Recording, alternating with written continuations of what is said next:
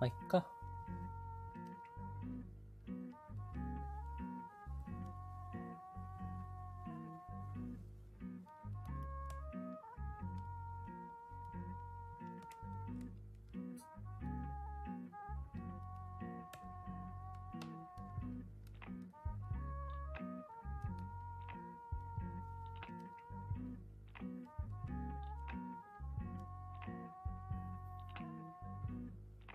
あ、あ、マイクテスト、マイクテスト。えっ、と、聞こえますでしょうか？はい、ということで、えっ、と、ワンオンワン、本日も、えー、最終日ですが、やっていきたいと思います。えー本日はね、マンモさんをお迎えいたしまして、えっ、と、コラボでやっていきたいと思います。え帝国よりあと、まあ、2分後で、え始めたいと思いますので、しばしお待ちください。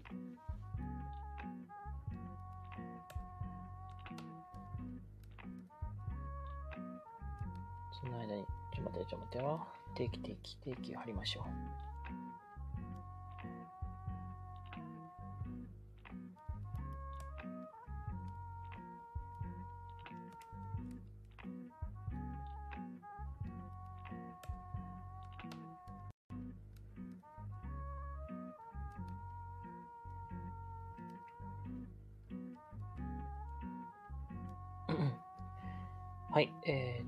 こと、あ、マンモさんどうもこんばんは。ということで、はい、えー、ということで、えーと、今日もやっていきたいと思います。ということで、えー、101。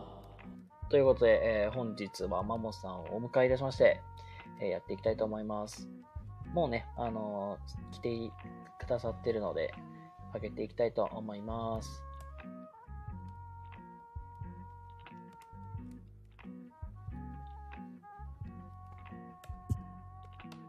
はい、こんばんは。あ聞こえま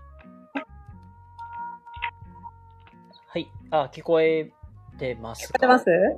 はい、あ私聞こえてます。あ、聞こえてますか？はい、OK です。はい大丈夫です。よろしくお願いします。はい、よろしくお願いします。はい、ということで、えー本日はゲストに、えーマモさんをお迎えいたしまして、はいえーワンオンワンスタートしていきたいと思います。はい、よろしくお願いします。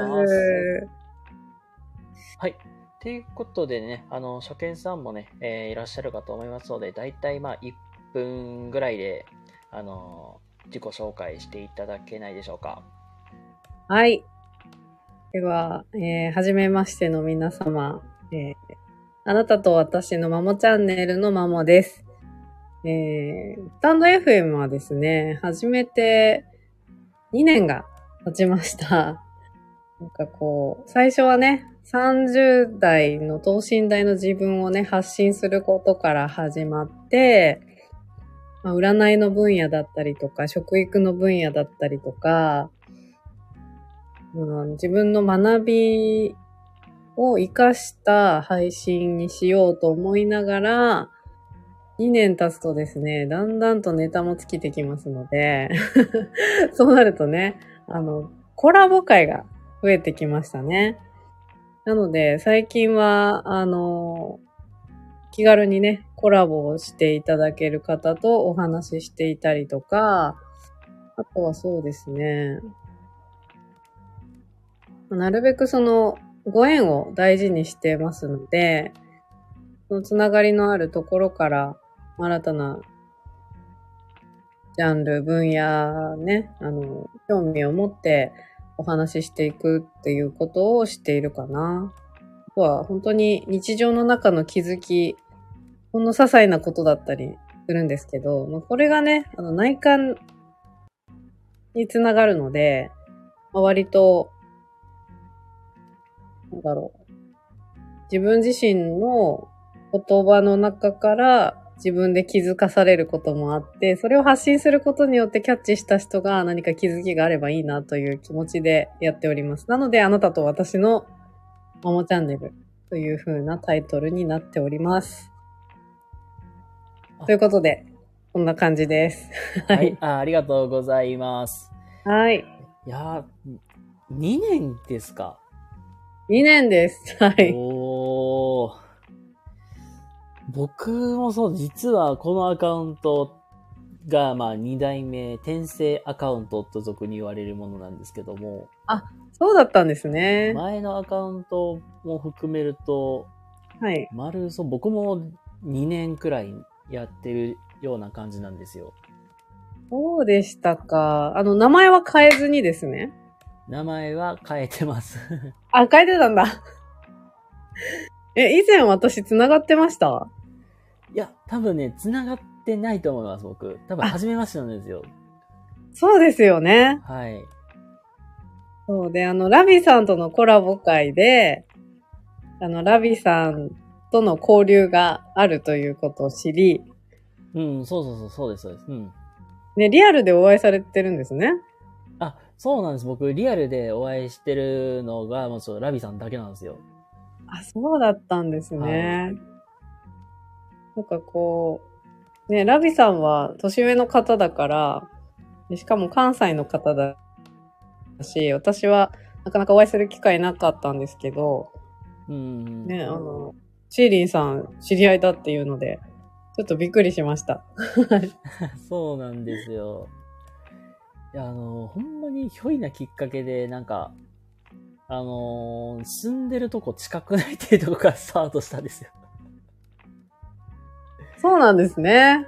はい。で、そこでなんかもう、ちょっと実際会って、コラボでライブしましょうよっていう話になって、で、実際にお会いしてうんコラボでライブするっていうのを、実は、えっとね、2年前かなの、ちょうどなんか年明けぐらいやったかな、にやったんですよ。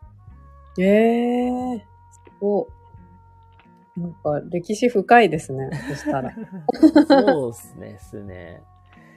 結構、ラビさんとは実は結構、あの、な、結構長いんですよねっていう。ええー、すごい不思議な縁ですね。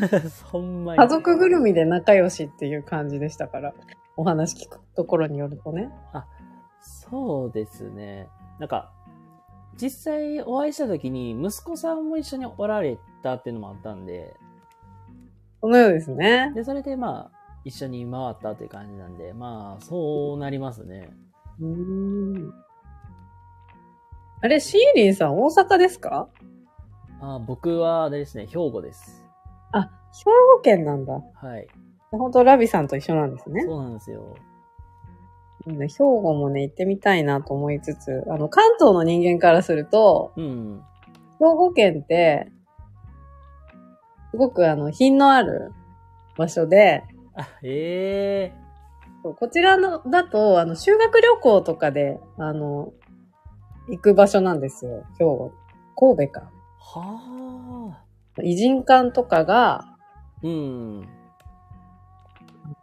うん、修学旅行地になるから、京都、兵庫ですね。大阪。このあたりが、うん。修学旅行のイメージですね。なるほど。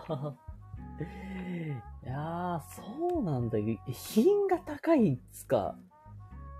うん、品があるなーって。やっぱり神戸のイメージが、女性だと神戸の女性ってすごく、なんかこう、気高いというか、あなんか高級そうなイメージがあるんですよね。ー。なんか高貴なイメージがあるってことですもんね。なんか芦屋がまさになんか、あ、そうそうそうそう、アシアンマダムとかね。そう。なるほど。あー、だよ僕から見たらだって、ね、ほんと関東とかって東京とかまさに、うんあのーきもう本当に吉祥寺とかその辺がまさになんか、うん。いや、おしゃれーみたいな感じの土地なんで、なんか、そうですね。吉祥寺はすごく、うん、若者の街ですね。はいはいはいはい。井の頭公園とかあるし、うん。そこはもう、10代、20代のカップルが行く場所っていう感じですよね。へえ。うんじゃあな、まあ僕、あの、関東の人から見た兵庫っていうのがまさになんか、その、おしゃれな街みたいで、な感じで、かつ、そうそ品がいいう。みたいな。そう、港町って感じですねな。るほ夜景も綺麗でど。う、ん。このクルージングとかもするんじゃないかなっていう。そんなイメージこちらで言うと、横浜に近いイメージかな。あ、そっちか。そう。関東の方で言うとね。イメージですよ。私全然知らないので、本当に私の中のイメージだけで言ってますけうど、んいろんな街あると思うんですけどね。うんなのでで、実際私が知り合った、兵庫の方、芦屋の方だったのかな、まあ、女性ですけど、そのオペラやってたりとか、そのクラシック音楽に精通してたりとか、うん。あの語学が堪能だったりとか、本当にあの、ハイレベルな女性でしたね。ええ全部持ってるっていうのが、ー、すげえ。そういうイメージであったから、なんか、あ、素晴らしいみたいな。の眼差しですよ、もう。キラキラですよ。はーい。やばい、なんかめっちゃハードル上がってる。いやいやいや。そんなつもりないですけどね。ああ、そう見えた、見えるんだ。なんかすごいなんか、うん。いや僕らから見たらだってなんか、普通、なんだ、普通に、なんか、うん、ごくごくなんか、ほんなんうんかあんまり変わらない、なんか世間一般的ななんか、うん。かんどうどう言えばいいのなんかそこまでなんか、すっげえおしゃれ、まあおしゃれっちゃおしゃれはあるな部分もあるけど、うん。なんか大してなんか、あの、変わらないみたいな、とまあ普通に、まあ東京もまあそんなに変わらないかなってイメージやったけども、そうだったんですね。そう思ってるんだってので。カタリアシンさんこんばんは。ご視聴ありがとうございあ、どうますもこ。んばんは。ありがとうございます。なるほど。え、シーリンさんはずっと兵庫にいらっしゃるんですか？東京の方にも住んでたんですか？いや、それこそ言うと僕、地元、まあ兵庫、まあずっと兵庫で生まれて兵庫で育ってるんで、はい。で、社会人になってから一旦兵庫出て、はい。まあ、2年くらい働いてから、また地元戻ってきてみたいな感じなんで、おー。一回出てるんですね一。回出てます。その時は、どちらに？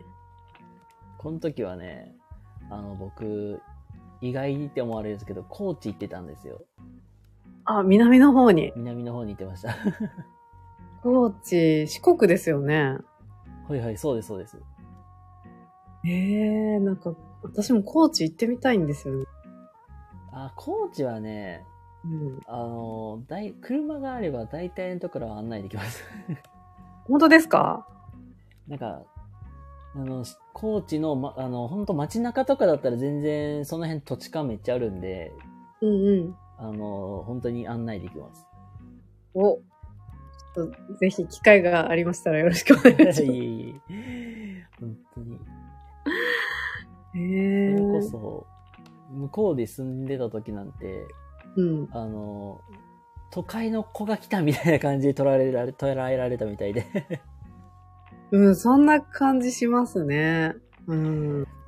向こうの人たちは、なんかもう本当に、あの、と、まあ、関東とか、まあ、言言うたら、その兵庫も、神戸、もう兵庫もそうだし、はいまあ、そういう東京とかもなんかもう本当に都都会っ子みたいに見えるような感じだから、うんうん。ん自分が実際働き出した時って、ううんわ、都会の子が来たわ、シティボーイだ、言われて。いや、シティボーイって何なんそんなイメージありますよ。うん、ていうのはどもうなんだろう、でも。兵庫の方から見たら関東の人とかって、どうなんでしょいや、もうそれこそ多分、東京とか、横浜とかなったらさすがに、あの、さっき言ったような、シティボーイが来たみたいになってると思います。う まあそうですよね。うん。うんそうね。多分、プライド高い人も多いだろうし、うん。うん私はあのずっと関東にいますけど、うん。言っても出身群馬なので、あ、そうなんですね。もう、だから東京歴はまだ9年なんですよね。そうだからまだまだ知らないところも多いしう、んやっぱり東京人にはなりきれないんですよね。本物の東京人にはなれない。はあ。東京生まれ東京育ちはやっぱりちょっと違う。うん。うん。そんな感じですね。ええそうな、まあ、そうなってるんだ。ねでね、実際にまあ、あの、ちょっとお話、また、なんか、なんかちょっとまた変わっちゃいますけども、はいいですよ、なんで実も。際に、ね、あの、スタイフではなんか最初は、なんか結構ガラって変わります、変わったってね、お話だったんで、言うたら、系統というか、そうですね。やっぱりいろんな方がいるから、で、しかも、あの、エンタメ系で、やっぱりお話上手、発信上手な人がいいるからう、ん。いろいろ料理してくれるんですよね。こう、うまく。そう。だからその私のイメージも、うん。なんて言うんだろう。すごく、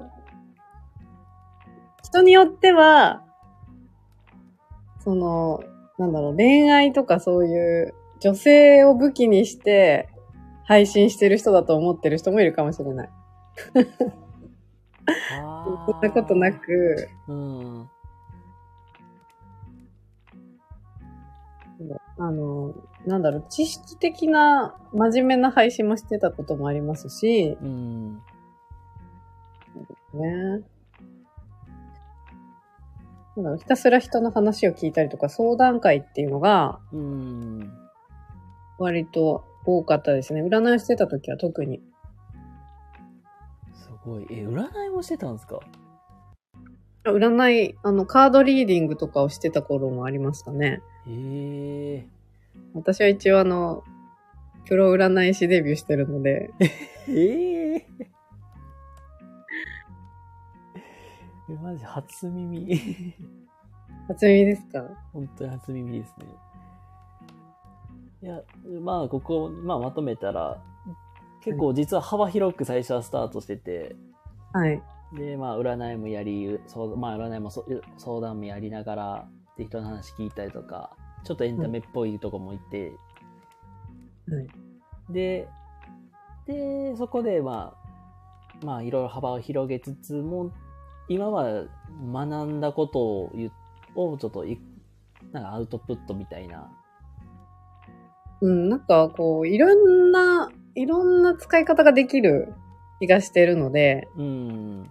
財布を、あの、フルにっていうかね、あの、まあ、プラスの方向で活用していく。うん。やっぱり勉強のアウトプットに使ってる人もいるし、その有料チャンネルを作ってビジネス化してる方もいるし、うん。本当にあの、日常のストレス発散みたいな雑談配信をメインにされてる方もいるし、うん。そういうのを見てて、で、いろんな方とお話ししてみて、本当にスタイルって自由なんだなって思えたし、うん。うん、なんかこう、もちろん、なんだろう、目標を作って、例えばフォロワーこのくらい、例えば SPP 目指すので1000人フォロワー作ろうとか、うん。収益どのくらい見込んで発信はこれだけしようとかって、そういう、なんかこう、目標っていうのはあまり立ててなかったんですよ、私の中では。うん。最初これ、私も 2, 2個目のチャンネルなんですけど、うん。1個目のチャンネルは、確か再生回数5000とか、ポーンっていったんですよ。3ヶ月ぐらいで5000ぐらいいったんですよ。そう、でも、それで入れなくなってしまって、うん。うん、なんかその勢いでいけたら多分、ね、フォロワー1000人とか軽く超えてたのかもしれないですけど、うん。なかなかそれは、まあ、現実問題難しいんだなっていうのを思いましたし、うん。そしたらなんかこう、自分らしく発信していくっていうのが、まあ、継続していく一番の、なんて言うんだろう。やり方かな？方法かな？と思ってましたね。うん。まあ、確かに、なんかそういう、なんていうかな、自分もなんかなんとなくすごい気持ちはわかるんですよ。うん。自分のなんか、学んだこととかってもうなんか全部出していくってなったりとか、うん。うーん、言うたらなんかキャラ、キャラクター作りって言ったらいいんかな。こういう、僕はこういうスタイルでやってますよっていうのを貫き通すってなかなか難しいなと思ってて。そう、あの、結構、その、なんだろう、ブランディング？とかは、ある程度大事だとは思うんだけど、うん。まあ、まあ、私もその冒頭に、その、チャンネルの趣旨を話してから、その本題に入ったりするんだけど、なんかそういうところを崩さなければ、まあ、中身はある程度変化していっても、聞いてくれる人は聞いてくれるし、うん。離れる人は離れるし、うん。うん。って思ってますけどね。リンリンさんは、続けてみていかがですか？そのあたり。そうですね。それこそ本当にさっき言ってた自分らしさってむちゃくちゃ大事だなと思ってて、うん。なんかそれこそ最初はなんか、うーんと、まあ、結構まあ、この2代目とまあ初代と、まあ、チャンネルの趣旨ではだいぶ変わってるんですけど、うん。最初はもうなんか子育て世代のママさんに向けて発信してやろうと思って、ああ、してやろうっていうか、なんかごめんなさい、なんかか言葉おかしいな。うん。なんか子育て世代のママさんとかになんか、なんか役立つような話をしようっていう形で、まあスタートはしたものの、うん。うん、まあ、そのネネタのまあ、かまあストックではあったりとか、おおなんていうかな。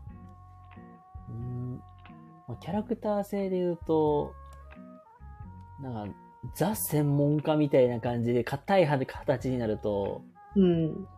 ちょっとなんか話しづらいなってなってり。そうね、そうね。なんか、やっぱり、こう、発信している、いく側からしたら、多分、いろんな人と交流したいし、うん、のうん笑いながら話もしたいし、で、冗談交えながらね。そうそうそうちょっとエンタメ的なところも楽しいの知ってるから、そう。うん。多分幅はね、広げておいた方がいいんですよね。そうそう。うん。で、すで、まあなんか、そこからなんていうか、自分が話したいことを話そうみたいなスタイルで、うん。で、大元は変えず、やっぱりまあうん子育てしている方に向けての話うん。をするという形で、大元は変えずに、うん。まあ内容はなんかもう、自分がもうとにかく話したいことを話すみたいな形でずっと続けている、いってたんですよ。うん。いいですね。自分のスタイルありつつ、そうそう。ですよね。でまでもなんか最近は、心理学とか、割とテーマを決めて配信されてることもありますよね。あー。あー心理学とかですかね。なんか、この間は、あの、幸福？についてとか、幸福度についてか、あやってますよね。ー。あ、そうそう、幸福度について上げるたった二つの方法みたいな話しましたね。そうそう。ですで、あ、まあちょっと、まあ結構まあそ、あの、その間の話スパーンと飛ばすんですけど、うん。今のチャンネルになってからは、うん。基本僕が、あの、朝やってることっていう、まあルーティーンの中で、うん。あの、まず、なんか、 Voicy 聞く聞くとか、今か、はいあの、今、家にある本を、まあ、とりあえず読むとか、10分でもよいいから読むとか、うん。っていうのを、実は習慣化してて、うん。偉い。でたら、まあ、朝起きてなんかすぐに聞くわけじゃないけど、はい。それこそ、まあ、車、僕車通勤なんで、はい。通勤してる間の10分とかを、まあ、 Voicy 聞くとか、うん。で、たまに結構比較的に職場に着くの早く着くんで、うんその、着いてから10分本読むとか。あその隙間時間活用してますよってことですよね。そうそうそうそう。うん。で、その中で、あ、今日これいいなと思った話とか、うん。この話なんかすすっごい印象になんか残ったなとか、うん。っていうのを、それをまだ、うん、だいたい10分くらいで自分の言葉にして出すっていうのを今はやってるんですよ。そう、多分ね、それをね、私やり続けてるんだな。あの、あなたと私のマモチャンネルで、まあ、学びの中からの気づき、ゆるりとし全体でお送りしますって言ってるので、多分似たようなことをやってるんですよ。あで、それが、その自分自身と向き合うことになったりとかー、、うん。まあ学びの中からの感動とかもあるけど、うんその知識だけじゃなくてね、あ、こんなことし知らなかったとか、自分はこう思ってたけど、この作者はこんなこと言ってるとか、その違いに気づけたら、うん。それがもうプラスじゃないですか、一個。その日の。の。で、そこで成長してると思うから。うん。そんな感じですね、私の配信はね。で、それの積み重ねだと思うんだよね。うん。そしたら、ね、なんか人生も良くなるし、うん。物事がスムーズにいきやすくなって、うん。まあ、仕事、人間関係、恋愛とか、その友人関係とか、もうまくいくような気がしてます。確かになんか自分の、なんか、自分とその向き合うっていう時間って本当大事、大事になってくるし、そうですね意。外とそこの中での気づきってめちゃくちゃ大事だなと思って、うん。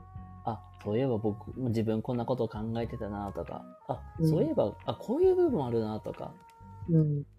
それがなんか意外と、なんか、仕事につながる、本当にまさに仕事とか恋愛とか、ねまあそういうところもつながってくるし、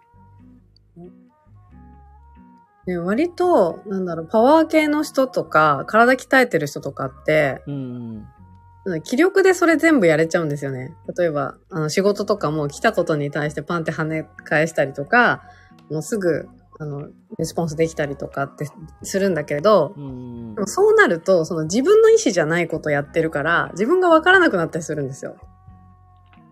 あ、逆にそういうことがあるんですか？結構そういう社会人多くて、その自分を見失っていることすら気づけない時もあるから。忙しいとね。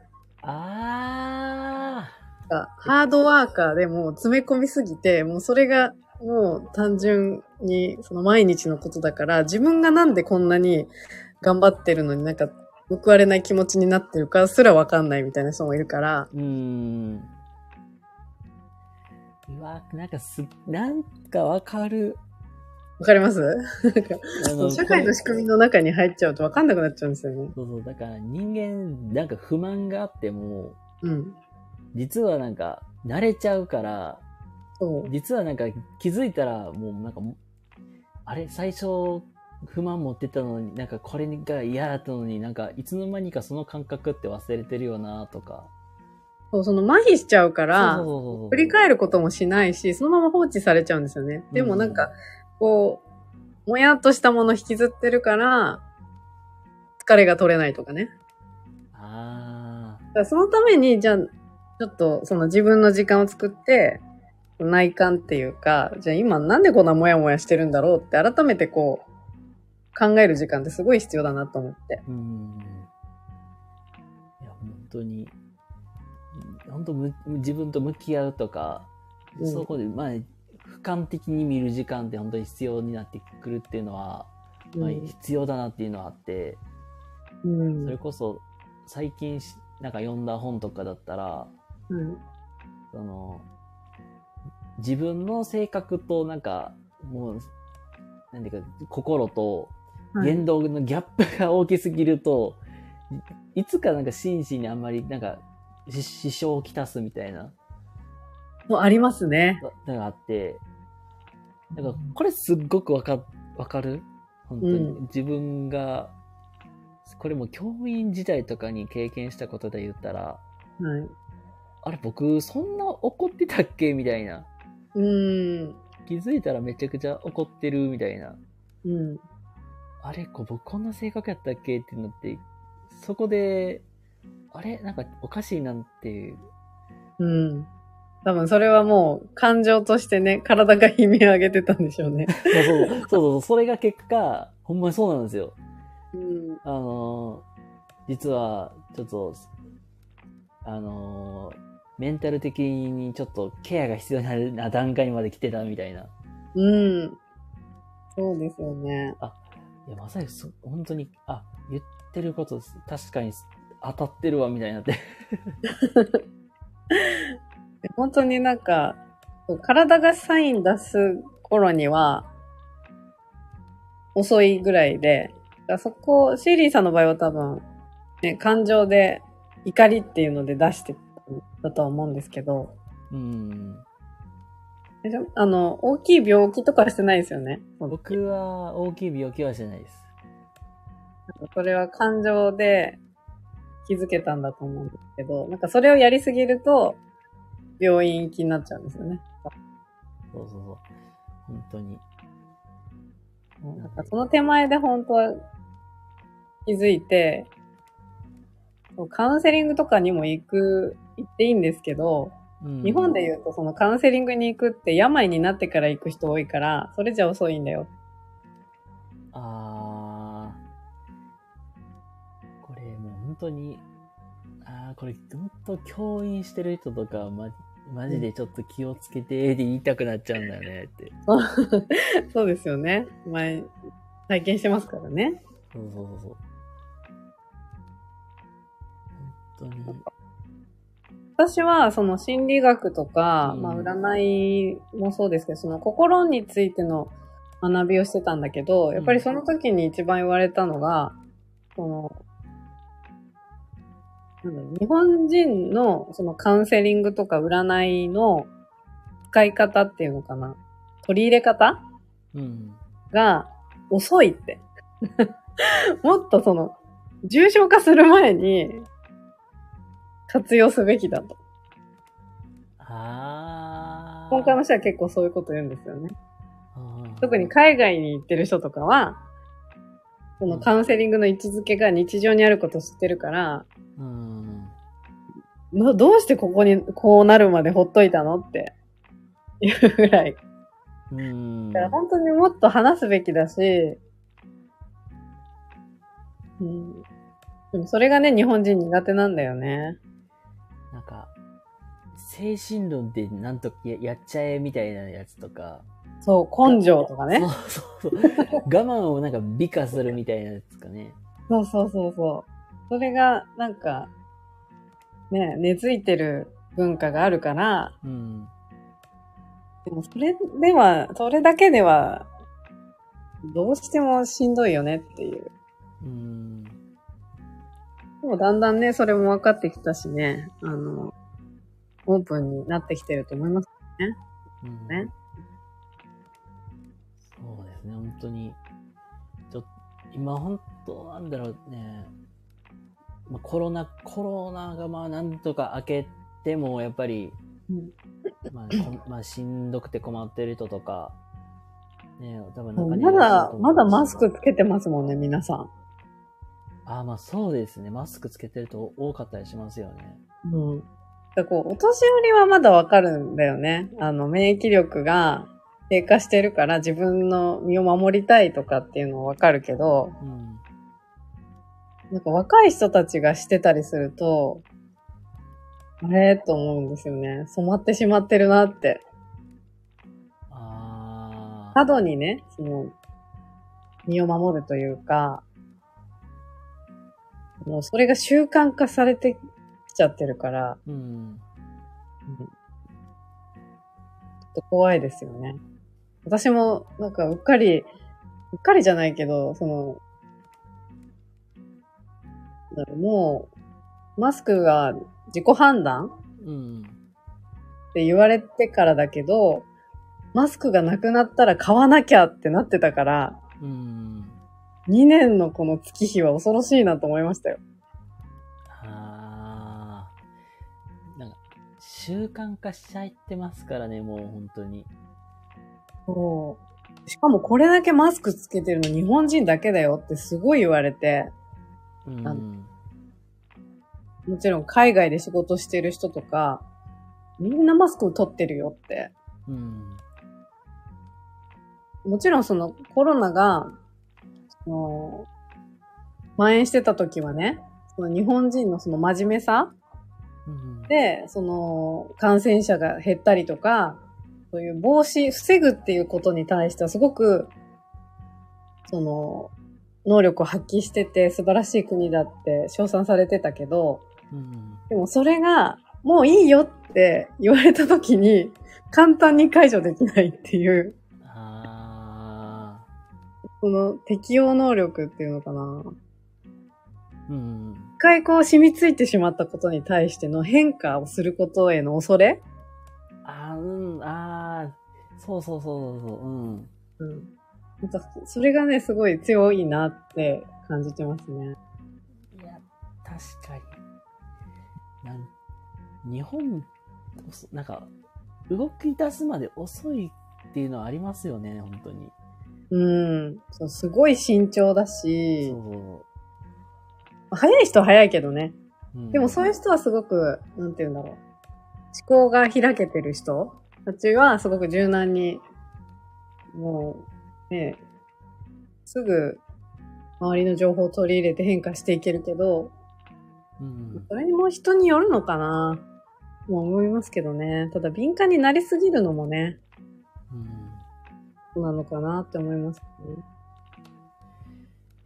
いやーもう、なんか、なんていうかな、し集団心理というか、うん。なんか、みんなつまだつけてるからまだつけとこうみたいな人もいうるん、もちろんそれもありますね。やっぱり環境によって変えますもん、私も。あ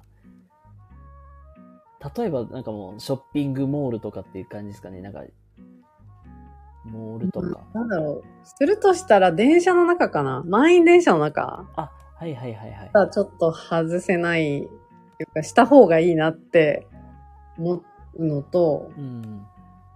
あと職場とかはね、あの、その場の規定で、立場としてね、あの、規定があるので、まあ方針というかね、それに従いますけど、うん。それ以外の普通の外出は、あまりしなくなりましたね、私は。あ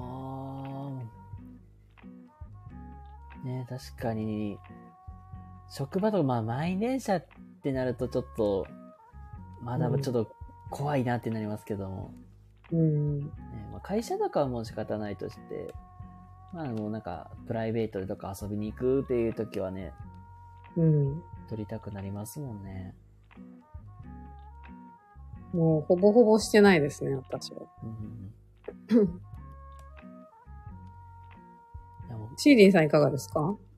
僕もそうですね。仕事はもうつけておかなきゃいけない状態がまだですし、うんまあ、なんだろうプライベートでも、外軽く散歩するとか、なんかうん屋外とかだと撮ってたりしますけど、まだ、なんだろう、ショッピングモールとかはだとまだつけてたりしますかね。うーん。まあ、その、人が多いところですよね。はいはい、そうそうそう、そうです、そうです。そして高まるっていうね。マモさん、この間、えっ、と、4日間か、海外に行ってたので、うん。海外はね、ほぼほぼ、マスクしてなかったですね、皆さん。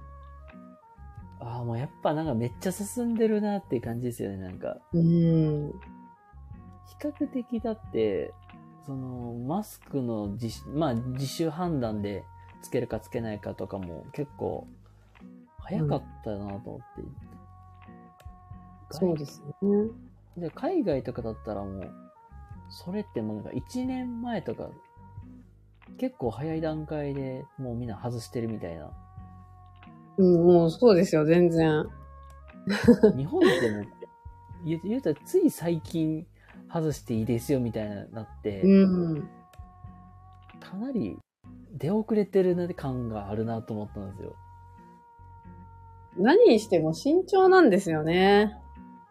うん。こ恐る恐る、こう実験的にやってみたりとか、うん。ねえ、一回やめてみたりとか、こう取り入れたりとか、こういろいろ試しながら、うん。ねほんとゆっくりゆっくりだよね。まあ、それとか案外、なんかみんなでなんか多数決して決めるみたいなってあるじゃないですか。うん、あります。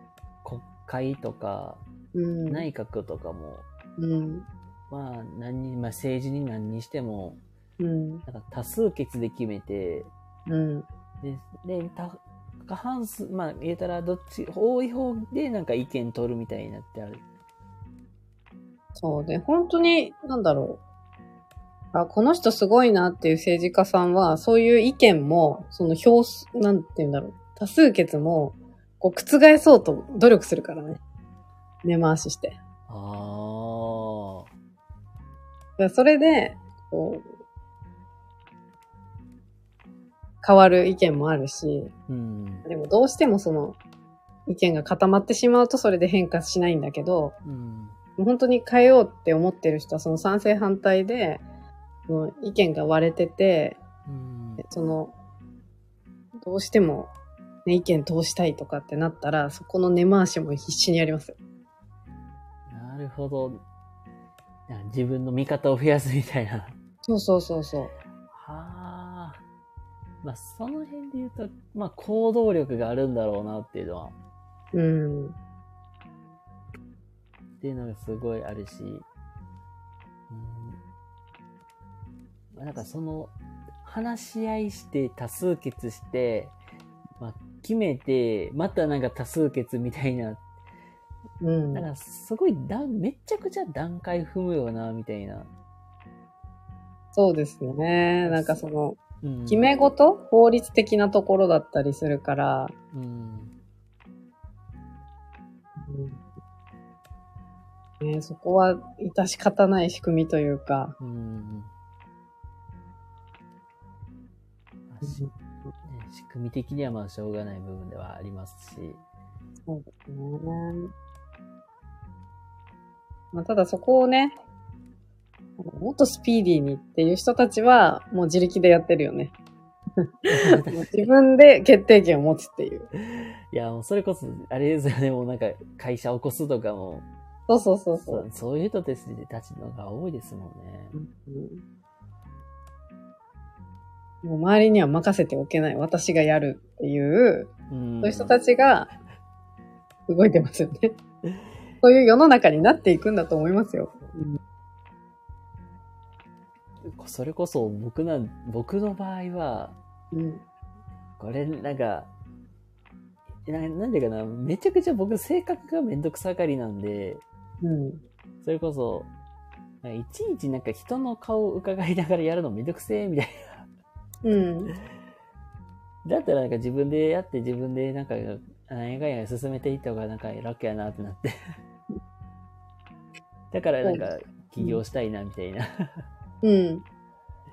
まあみんなそう、それがきっかけになるんだと思いますよ。あの、ね、あの、組織の中にいて、不満を持って、じゃあどうしてこういう不満があるんだろうっていうところで追求していったら、で自分で動いた方が何倍も早いとか、そうそう、本当に。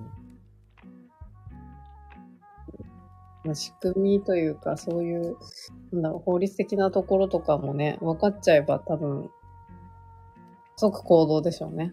うん。ただその手前で止まっちゃう人が多いんだよね。なんだろう、組織にいる楽さみたいな、責任取らなくていいとか、あー、わかるこのこのポジションでずっといたいみたいな。はいはいはいはい。お給料もし仕事もね、覚えてできるし、そうすると成長がなくなっちゃうんだよね。あー。なーなーになるというか。まあ、そこで、その、自分で学んで、もっとスキルアップしたいとか、その自己研鑽して、こう、成長していく人もいく、いるけど、うん。そういう、なんだろう。普通に会社員とか全然優秀な人いっぱいいるから、そういう方はね、素晴らしいと思うけど、ずーっとなんか、ねえ、キラでずーっと居続けちゃうとかね。うん。なんかそういう人もザラにいるから、なんかそそういう人見ちゃうと、あ、残念だなって思っちゃう。なんだろう。なんだ、なんかね、みんななんか、まん、なんか勉強したがらないっていうか、うん。うん、平のままでいいっていうよりは、なんか、あーなんかこのままの、なんかその、こんい変化がないようなところを好むみたいな。そう、現状維持したいんだよね、みんな。そうそうそう。安心、安定。それが痛かった。そうそう現状維持ね、本当に。そう現状維持。でも安心安定とかも変化していかないとつかめないんだけどね、本当はね。うん。もうんこんなご時世ですからね。新雇用とかもなくなっちゃったし。なんでかな。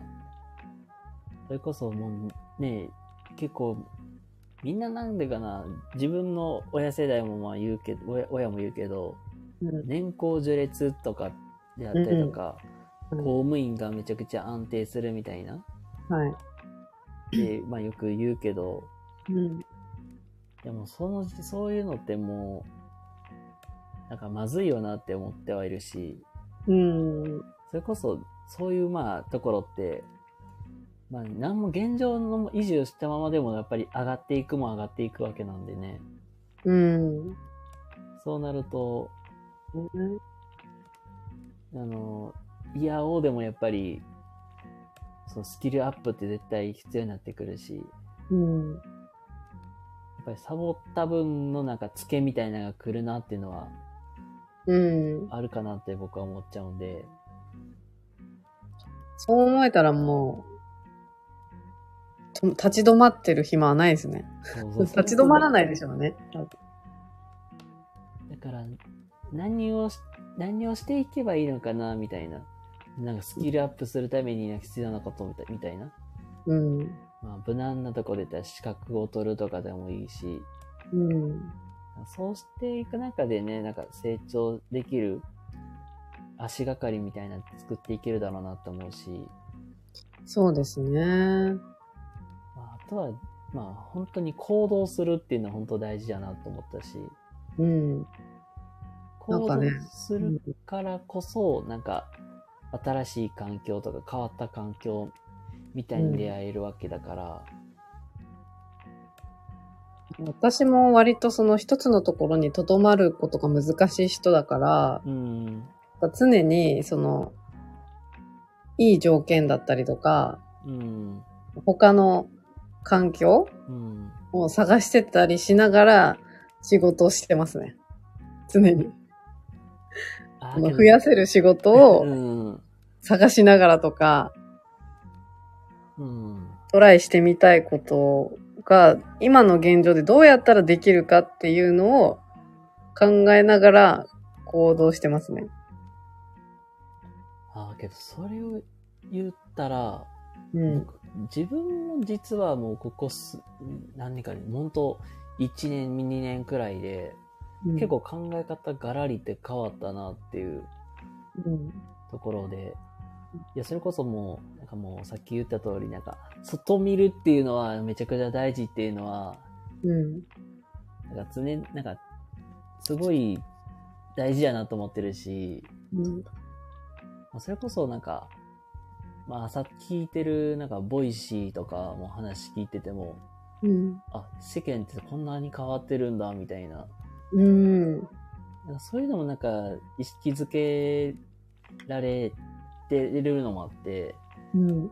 最初はなんか今のお仕事の延長線でずっと考えてはいたんですけど、はい。なんかもうちょっとなんかチャレンジしたいなってよ 欲みたいなのが出てきて、あでも今は、ん？会社員なんですか？僕の、あの、厳密に言うと、うん。えっ、とね、会社員って言えば会社員だけど、うん。まあ、その福祉とか介護とかのそういう業界で働いている人みたいな、うーん。なるほど。みたいな感じで、なんか、自分の仕事をパッて言うとしたら、うん。言葉にするとめちゃくちゃ長いから、うん。もう、ギュッて凝縮しすぎた結果、あ短縮しすぎた結果サラリーマンやって。ああ、なるほどね。で、まあ本当に、まあ、いろんなこの分野を手掛けるというか、携わっているってことですよね。そうですね。教育も関わるのかな医療？あ、けど、どちらかといったら教育系に寄ってますね。教育系なんだ。まあ、児童福祉の分野に当たるんで、ああ、そっかそっか。じゃあ私が今仕事してる内容にも被るんだ。本当に、まあ、じ今のお仕、まあ言ったら、お仕事とかだったら、うんあ。の、僕、言ったら、まあこの1年まあまあ頑張ったら、うん。その、管理職になる、まあ、ための資格みたいなのを、言ったら研修で受けれる、まあ、条件に当たるんですよ。お、いいじゃないですか。ステップアップ。スキルアップ。そうそうそう。いい、いいなって、って思うじゃないですか。うん。で自分の職場って、なんかその資格を持っている人っていうのが、うん。二人くらいいるんですよ。今。おー。言ったら、まあ今の、今の上司に当たる人もそうだし、はい。あで、まあ、言ったら、同僚でも、今その資格の研修を受けている段階の人もいるわけで、はい。で僕、まあ自分もまあ仮に、まあ受けたとしても、はい。うん、言ったら、その管理職になるまでのポストに上がるまでの時間的に言ったら、はい。10年とか待たなきゃいけないかなっていう。うーん。10。年ないし15年くらい待たなきゃいけないかなっていううん。ところで、うんなん。か僕多分待ちきれへんなってなって。なるほどね。まあでも経験としてね、どうなんだろうでも能力じゃないんですかね。そうそうそうど能力で、まあ言ったら、まあ、選ばれるようなもとか、まあ、能力でも選ばれると思うし、うん。まあなんだろうな。これは僕のまあ勝手な推測になるんですけど、やっぱり年功序列だから、うん。年を、ある程度年齢も見られるやろうなっていうんで、うん。うんそうね。で多分もう、10、多分じゃあ、資格取りましたなった時に、じゃあ、次公認誰にするかって言ったら多分もう年齢的には僕よりも年上なんで、その人を取るだろうなっていう。うん。そっか、そっか、そういう出場ね。まあそう、本当に。で、言ったらまあそれでめったら10年、15年も僕待たれ待たれへんし、うん。でもそこはアピール力というか、僕の方が確実に使えます、できますよ。そうそうそう。周りに周知させて、そうそうそう。ですよね。そうしたいところだけどうん、なんか、なんか今、なんか違うこともやりたいなっていうか、まず、10年、15年待たなきゃいけないっていう環境でもあるし、うん。で、言ったらちょっとまあ、キャリアコンサルタントとかもなんかそういうのもちょっと興味あったりとかで、うん。でなんか今無理してなんか取る必要もないよな、みたいなこともちょっと、ふとなって、そうね。まあ、ただ、なんだろう、チャレンジしてみるのはいいんじゃないですか？そうそう、なんか、で、ちょっとチャレンジもしてみたいなっていうのもあるし、うん。なんか自分の今の言ったら業界って、うん。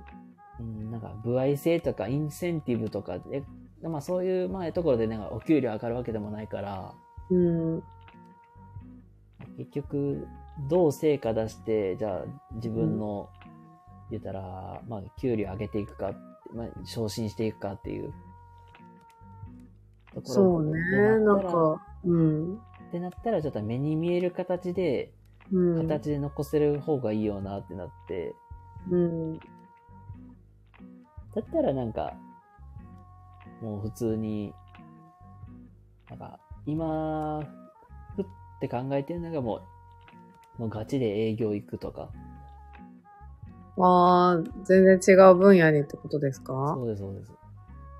あ、でもなんかちょっと今話を聞いてて、可能性として感じたのは、その、チャレンジしてる見るだけしてみて、その、昇給云々は叶わなくても、その中でできる仕事とか、その自分のやりたい仕事とかってないですか？ああ、なんか、スキルアップした先にこれやりたいんだっていうのないですか？スキルアップしたその先で言うと、うん。あもうこれもなんかめ、なんかもうなんか起業しちゃいたいなっていうのもあるし、うん。その、多分そこ結構、まあ結構でかいんで、それが。でかいっていうか漠然としてるから、うん。スキルアップしたその先で言ったら、あの、やっぱり育成とかには興味あるんで、なるほどね。育成とか、癖ね。あと、若干なんか経営とかには携わりたいなっていうのはあるんで、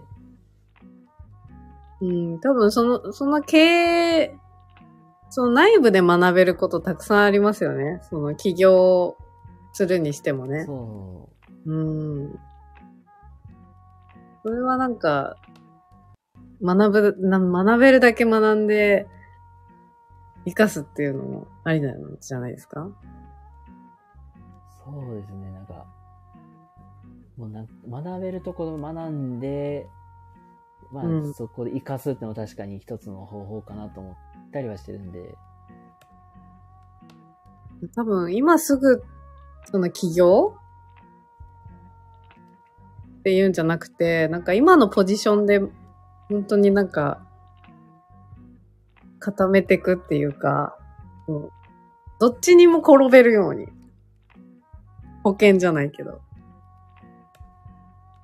っていうのもありなのかなって勝手に考えましたけど。ああ、今の仕事でも、まあ言ったら、まあ新しい職種言ったらもう営業でも、そうそうそう。どちらかにこ、なんかまた転、転べるっていうか、あ、うんやっぱり戻りたいなって、みたいな。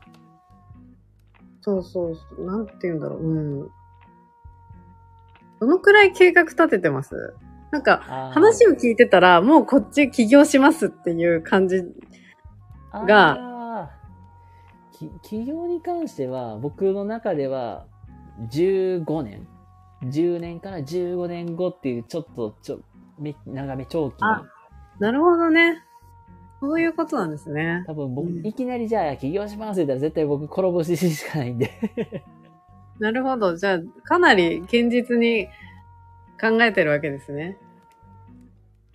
その起業してしまいたい気持ちがありながら、でもそれを今すぐ1年、1年とか2年とかでっていうことじゃないってことですね。そうです。もう、まずはもうなんか、着実、着実にやっていきたいっていうのはあるんで、うん。賢い。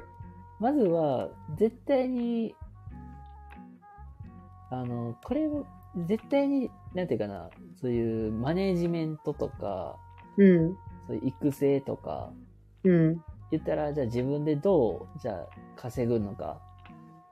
うんだったらやっぱり、まあ営業スキルと、うん。マネージメント力と、うん。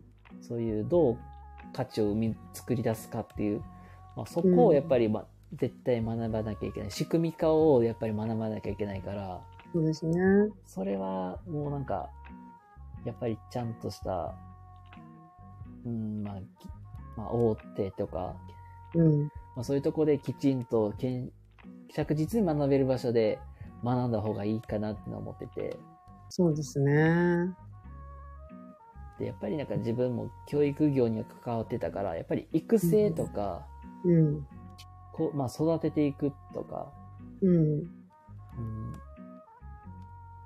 あ採用とかもちょっと興味もあったんで、うん。そういうところもやっぱり、まあ、ちょっと、まあ、自分でのなんか基礎ができたところがスキルアップしていくってなったら、そこかなっていう。うんなんか全部できそうな気がしますね、今の環境でね。話を聞いてる限りではね。あ可能性として。それなんか中でできそうだなって感じたんだけど、それは実際問題難しいんですか？多分ね、今の会社の、うん。価値観と合わないああ、そうなんだ。価値観合わないところがあるんだ。言ったら、なんか全部アナログチックなところとか、ああい。や、絶対こ、絶対に、なんか、うん、言ったら、なんか未だになんか紙、紙ベースでなんかいろいろやり取りするとか、はい。うんそれこそやっぱり今はもうなんか、いやもうインターネットとか、うん。そういう、なんか気軽になんか調べやすくなった時代でもあるの、あるじゃないですか。うんで、そんな中で、うん。うん。え、なんか、うちの会社な、なぜかわからないけど、サイトになんか 上がってこないんですよ。Google で調べたら。あれ？って。え？って。そうなんですか。そうなんですよ。なんか、例えば、じゃあ、お問い合わせの電話をしたくても、うん。サイトのトップに上がってこないから、うんうん。結局、だから問い合わせするのにもすごい苦労するとかみたいな。うんうん。絶対に、絶対ここ直したら絶対うまくいくのになとか。ああ、システム的なところね。あとはなんか、その今ある、じゃあ、財源で、じゃあどうお金を、まあ言ったらし、動かすかとかっていうところも、うん。なんか、うんおかしいだって。そう。多分、なんだろう、この、そうだ、あのね、シーリンさんすごくたくさん気づくんでしょうね。細かいところに。で、でもそのアナログであることとか、その直さない理由とかも多分あるんですよ。会社の中で。あ人を雇用しているから、動かせない事情があったりとか、その人の仕事になってることがあったりとか。簡単に変えられないっていうのがあって、うん、多分そのアナログっていうところも、多分先に就職してる人とか、その人たちを活かすためのツールになってる可能性がある。あえてアナログでいる。あ、そっちの方が使いやすいみたいなとか。そうそうそうそうそう。だから、そういう部分も学びながらじゃないですかね。全部やっぱりその最新式にして、言ったらできますよ、インターネットでね。全部ね。うん。ただそこをあえてアナログにしているのは、人からその仕事を奪わないためとか、雇用のことを考えている企業であったりとか、その経営方針とかもあるんだと思うね。だそれ、それが若い人にとっては合わない。現代に合わない。うん。でもこれはどうしても出てきますよね。どこの企業でも、どんな環境でも。うん。幅広い年齢層を扱ってるのであればね。うん。でもそれも全部人を育てることにつながるんだっていうのは理解すると割と、まあストレスは溜まるかもしれないけど、自分の年齢的にもね、自分をこう活かしたいっていうのがあるから、うん。でもその視野を広く捉えたときに、あいろんな世代の人がいるんだ。いろんな能力を持ってる人がいるんだ。じゃあその人たちの能力を最大限に活かすために、どういうその方針でこの会社は動いてるんだろうっていう視点で見たら、あ、若い人にはこういう仕事任せてるじゃん、うちの会社とか。うん。年配の人には、やりやすいように、取り組みやすいような配慮がされてるとか、そういう視点で見てみると、あ、案外、いい会社かもって思えたりね。なるほど。なんかすごいなんか、見方考え方としては、あ、そういう考え方はあるんかっていうのはすごい学びになった、なりました、と。あ、よかったです。なんか逆に、僕の、だからね、これは、自分の会社、なんか20代めちゃくちゃいないんですよ。少ないんですよ。ああ、そうなんですね。年齢層高め？年齢層だって40、50の人が比較的多いんちゃうかな。ああ、なるほど。多分そういう40代、50代の人たちって、多分自立心ものすごいあるし、うん自分たちで考えてやっていけるっていう自信のある人たちが多いから、機械とかに頼らずにっていうのもあるんじゃないですかね。ああ、まあ、言うと、自分の場合、なんか、本当に教育系、まあ、まあ、児童福祉の中も教育もあるし、うん教育というか、まあ、子供の分野も僕はまあ子供の分野なんで、まあ、そこもなんか社員、まあ言うと人数もそんないないんですけども、10人もいないんですよ。うん。で、まあ、介護の分野もいるんですけど、うん。まあ介護の分野とかも比較的になんか、本当に40、50とかがだいたい6割くらい占めてるみたいなうん。うん。とこでもあったり、そうね。シーリンさんは若いからね。いや多分その自分の能力を活かすところとか、うん。多分アプローチの方法でだいぶ変わってくるんじゃないかな。周りの人の信頼を獲得するとか。あ振る舞い方？そしたらなんか、シーリンさんに頼んでみようみたいになるかもしれない。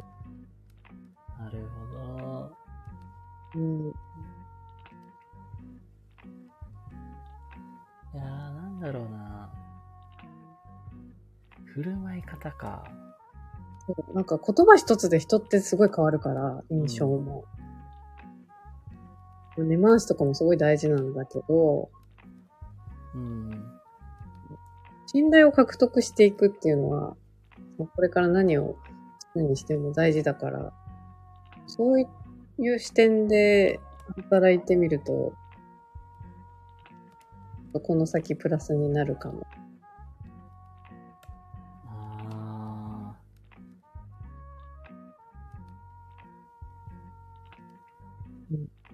で、漠然と思いました。なんかこんな、こんな占い師チックな 話になっちゃいましたけど。も うこれはあくまでもイメージですけどね、この組織の中のシェイリンさんとして捉えたときに。そしてこれから起業とか考えるんであればっていう視点で考えてみーました。うんうん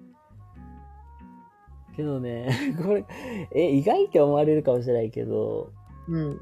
あの、めちゃくちゃ臆病なんですよ。ビビりなんですよ。そうなんですか？繊細なの？なあなんていうか、すごい、なんか周りの目みたいなのすごい気になるし、うん。なんか輪をなんか乱したらダメみたいなのあるじゃないですか。そうね。協調性ね。協調性みたいなの。あそういう、なんか、輪を乱したくない。じゃあ、なんか、けど、うん、僕、あんまり納得できないけども、まあ、しゃあないな、みたいな感じで、うん。実はあんまり、なんていうか、うん、パッと言えないみたいなとこもあったりするんで、そっか。それは性格的なところなのかな。ね性格的なところもああります、普通に。そこをもし変えていきたいって思うんだったら、と自己アピールする訓練というか、なんかディベートみたいなワークしてみるとか。うん自分を売り込む。ね自己主張。経営者とか空気読まないもん。そうそう。そうそうそう。あの、自分の主張1だから、ある意味こう、ガンガン攻めで、相手の話聞かないぐらいの。力も必要ですからね。そうなんか、一回会議、会議になった時に、うん。なんか、土星論ぶちかましていったんですよ。しかも女性だけなんで、会社、社内がもああ、そうなんだ。たら、女性力が強いんだ。女性だけだから、やっぱりなんか、うん、なんていうかな。女性ってなんか結構、あーな、うん、仲間内とかそういう、なんか、なんか和和をすごい大事にし、関係性みたいに大事にするし、そうなのよ。そうなのよちょっとなんで、感情論とか、そうそうそう。うん。まあ、結構、比較的結構感情と自分の気持ちみたいなすごい、うん。あの、表に出す人とかが多いから。そうなんだよね。そう。だから男社会だとそれがね、あの関係なくなってくるから、その情報だったりとか、手段、うん。解決策みたいな具体的なね、案そうそうそうね。での方が、そう、シンプルだし、そこに感情ってあんまりいらないから、そうそうそうそう。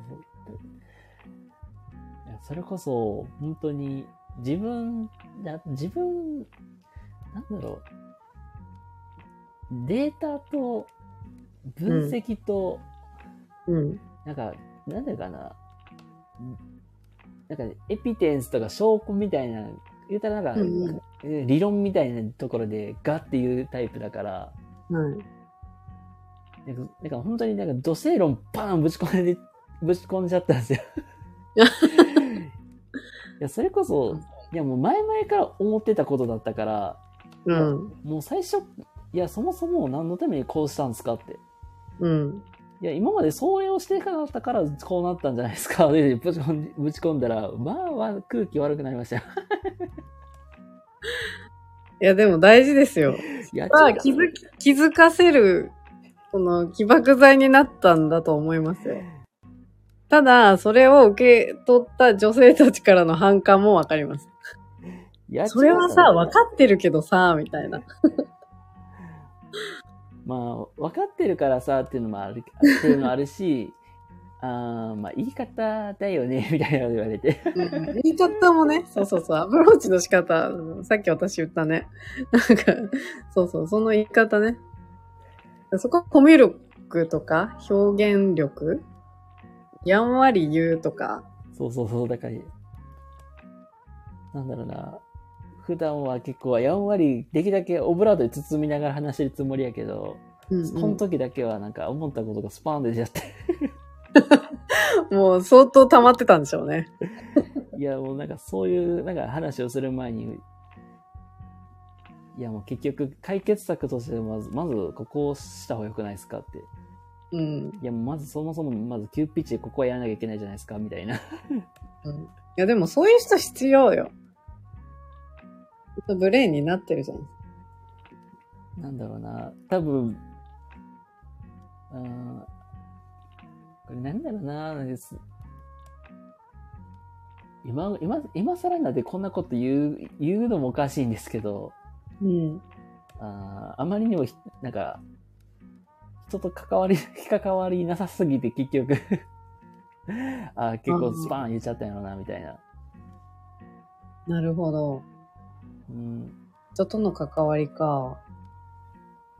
なんていうかな。うーん。なんか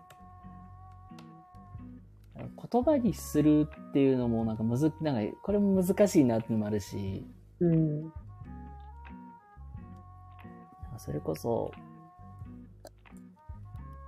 結構データとか、うん。うん、理論とか、うん。まあそれこそ、だ前の会社、前の会社もまあ同じような感じの会社だったんですけど、はい。まあ、まあ上司がやっぱりまあ男性やったし、うん。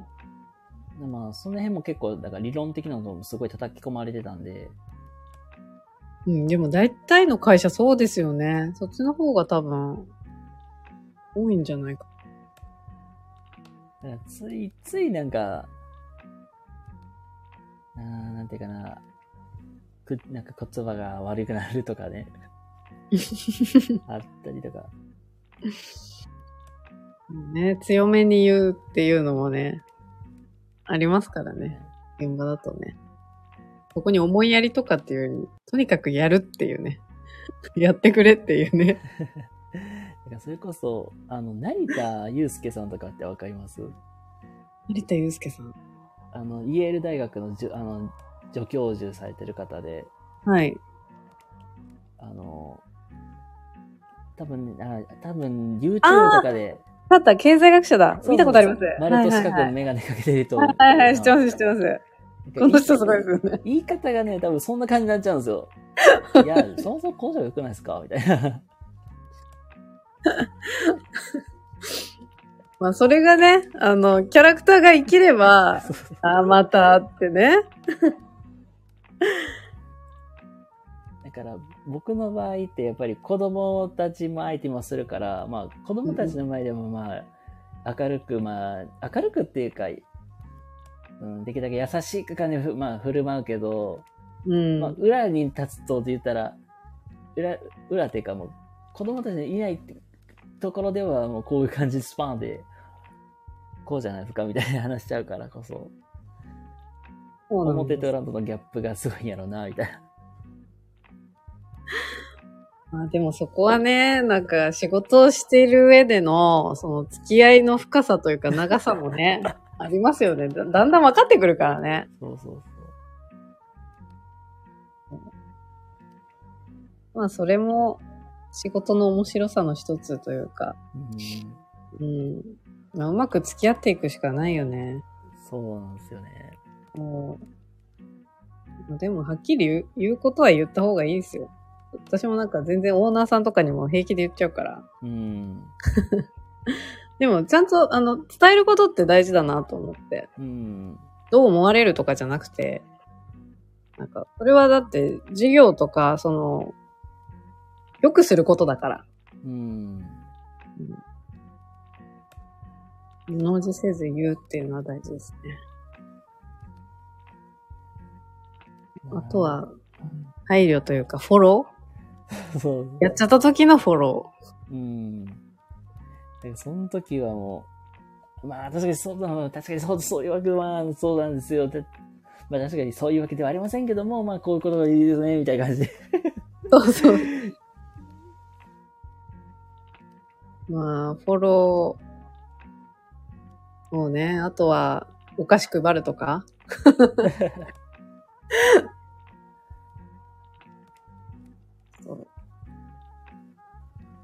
割とご機嫌になるようなことをそうそうそやってあげたりとか、そういうのも大事ですよね。う。うん。まあ人のケアをすることだからね。うん。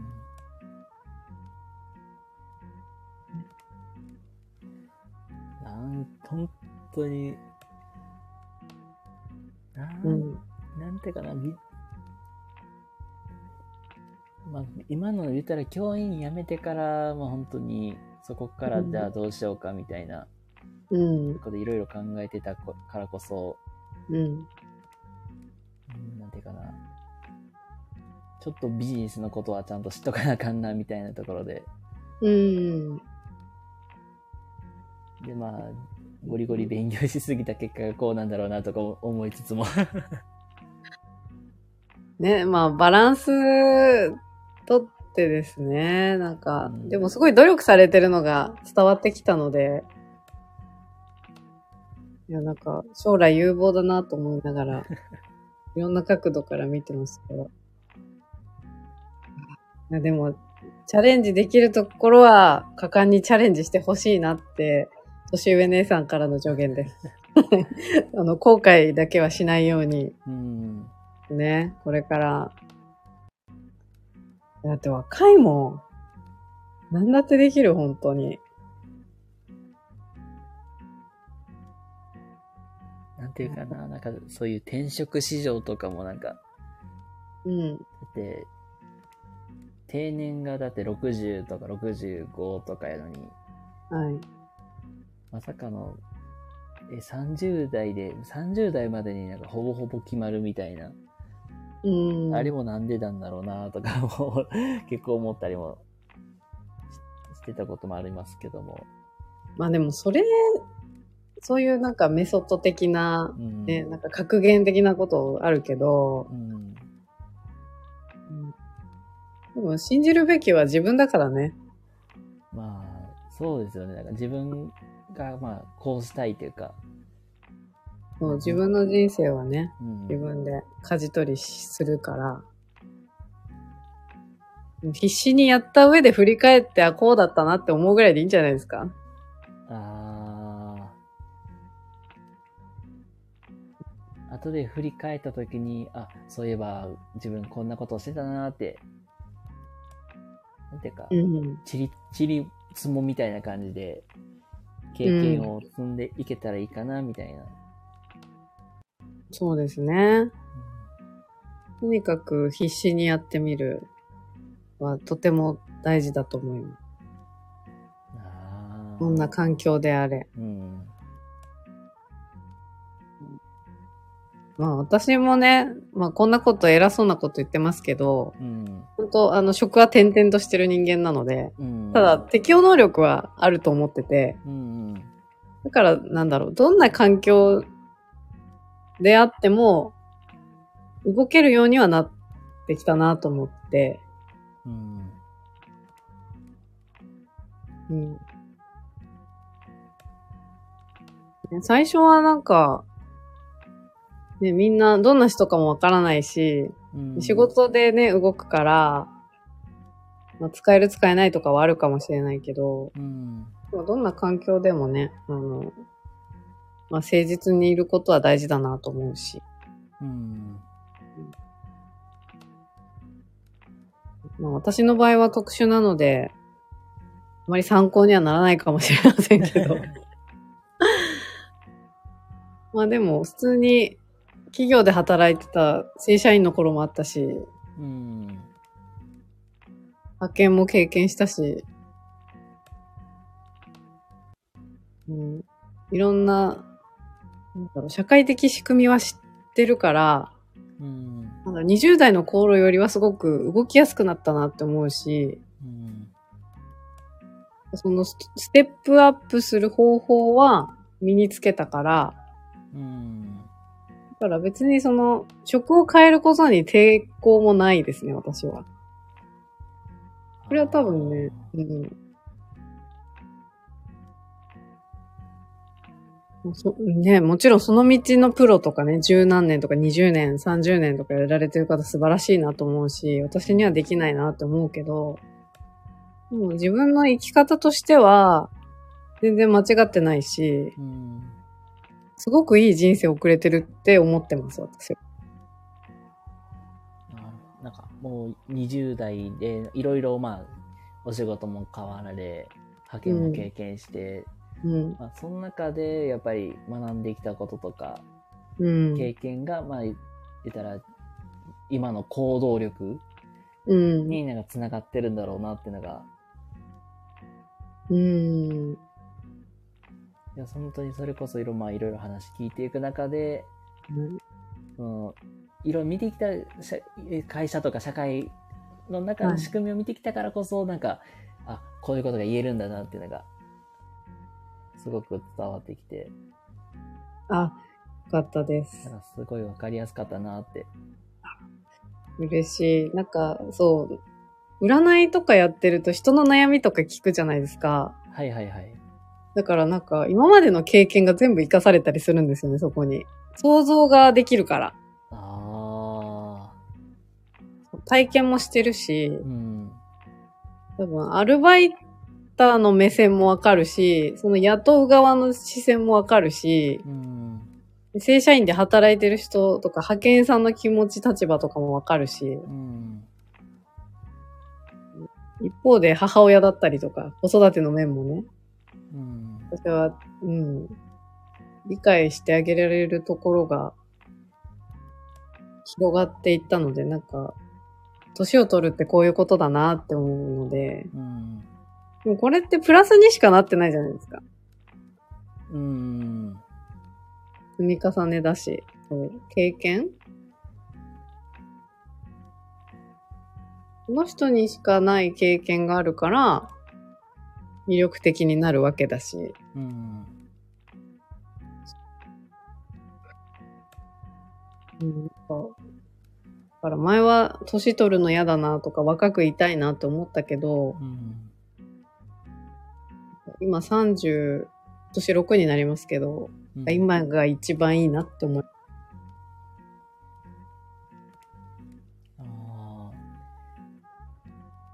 ーやっぱり年を取っていく中で、まあうんいろんな経験が生まれてくるわけだから、それが、うん、言葉になったりとか、うん。逆にこうやって悩んでいる人に向けて話したりしていく中で、うん。いい学びにもなるし、ほっと心救われるっていう、そういう、まあ、シーンが出てくるんだろうなっていうのが、あるんかなっていうのがすごく、まあ、この時間ですごく分かってきます、本当に。ありがとうございます。あっという間に1時間。本当に1時間結構し、1時間半ぐらいですね ね、あの、何か、ね、気づきだったりとかね、聞いてくれた方がね、うんまあ、まさかあの、アーカイブで全部聞きましたって方は、稀かもしれませんけど。でも話しててすごく、あの、シーリンさんのことも知れましたし、うん。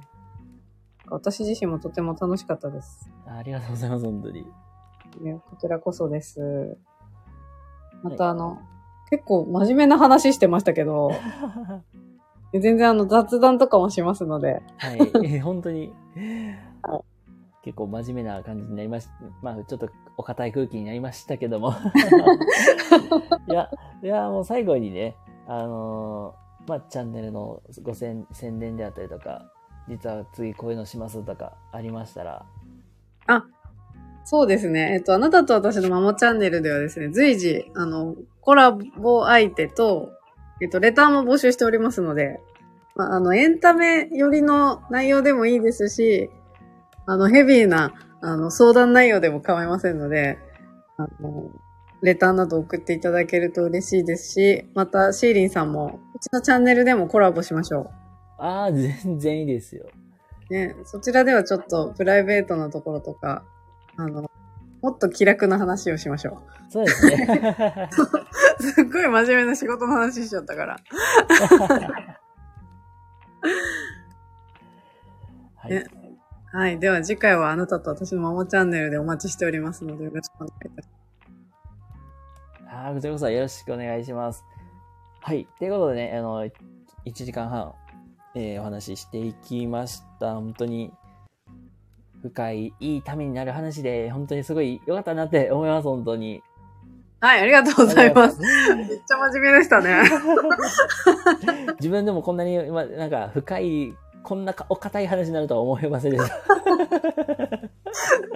超硬かった。すいません。あの、もっとふざけましょう。はい。ということでね、あの、このワンオンワンではね、あの、こういう、まあ、お堅い話になったりする時もありますが、まあ、皆さんと、まあ、面白く、楽しく、まあ、お話ししていくという、そういう企画となっておりますのでね、もし興味ある方いらっしゃいましたら、えーお気軽にご連絡ください。ということで、えー本日のワンオンワン、えーゲストでマモさんをお迎えいたしまして、えー1時間半お話しさせていただきました。本当にお忙しいところをね、お時間作っていただきありがとうございました。いや、とんでもないです。本当にありがとうございました。ではまた。では、あ失。礼します。はい、ありがとうございます。はい、ありがとうございます。はい。ということでね、えー本日のワンオンワンゲストでマンモさんをお迎えしまして、えっ、と、まあ、いろいろと深い話をさせていただになりました。こちらもね、アーカイブ残しますのでね、もし興味、ね、聞いてもらえたら嬉しいなと思います。はい。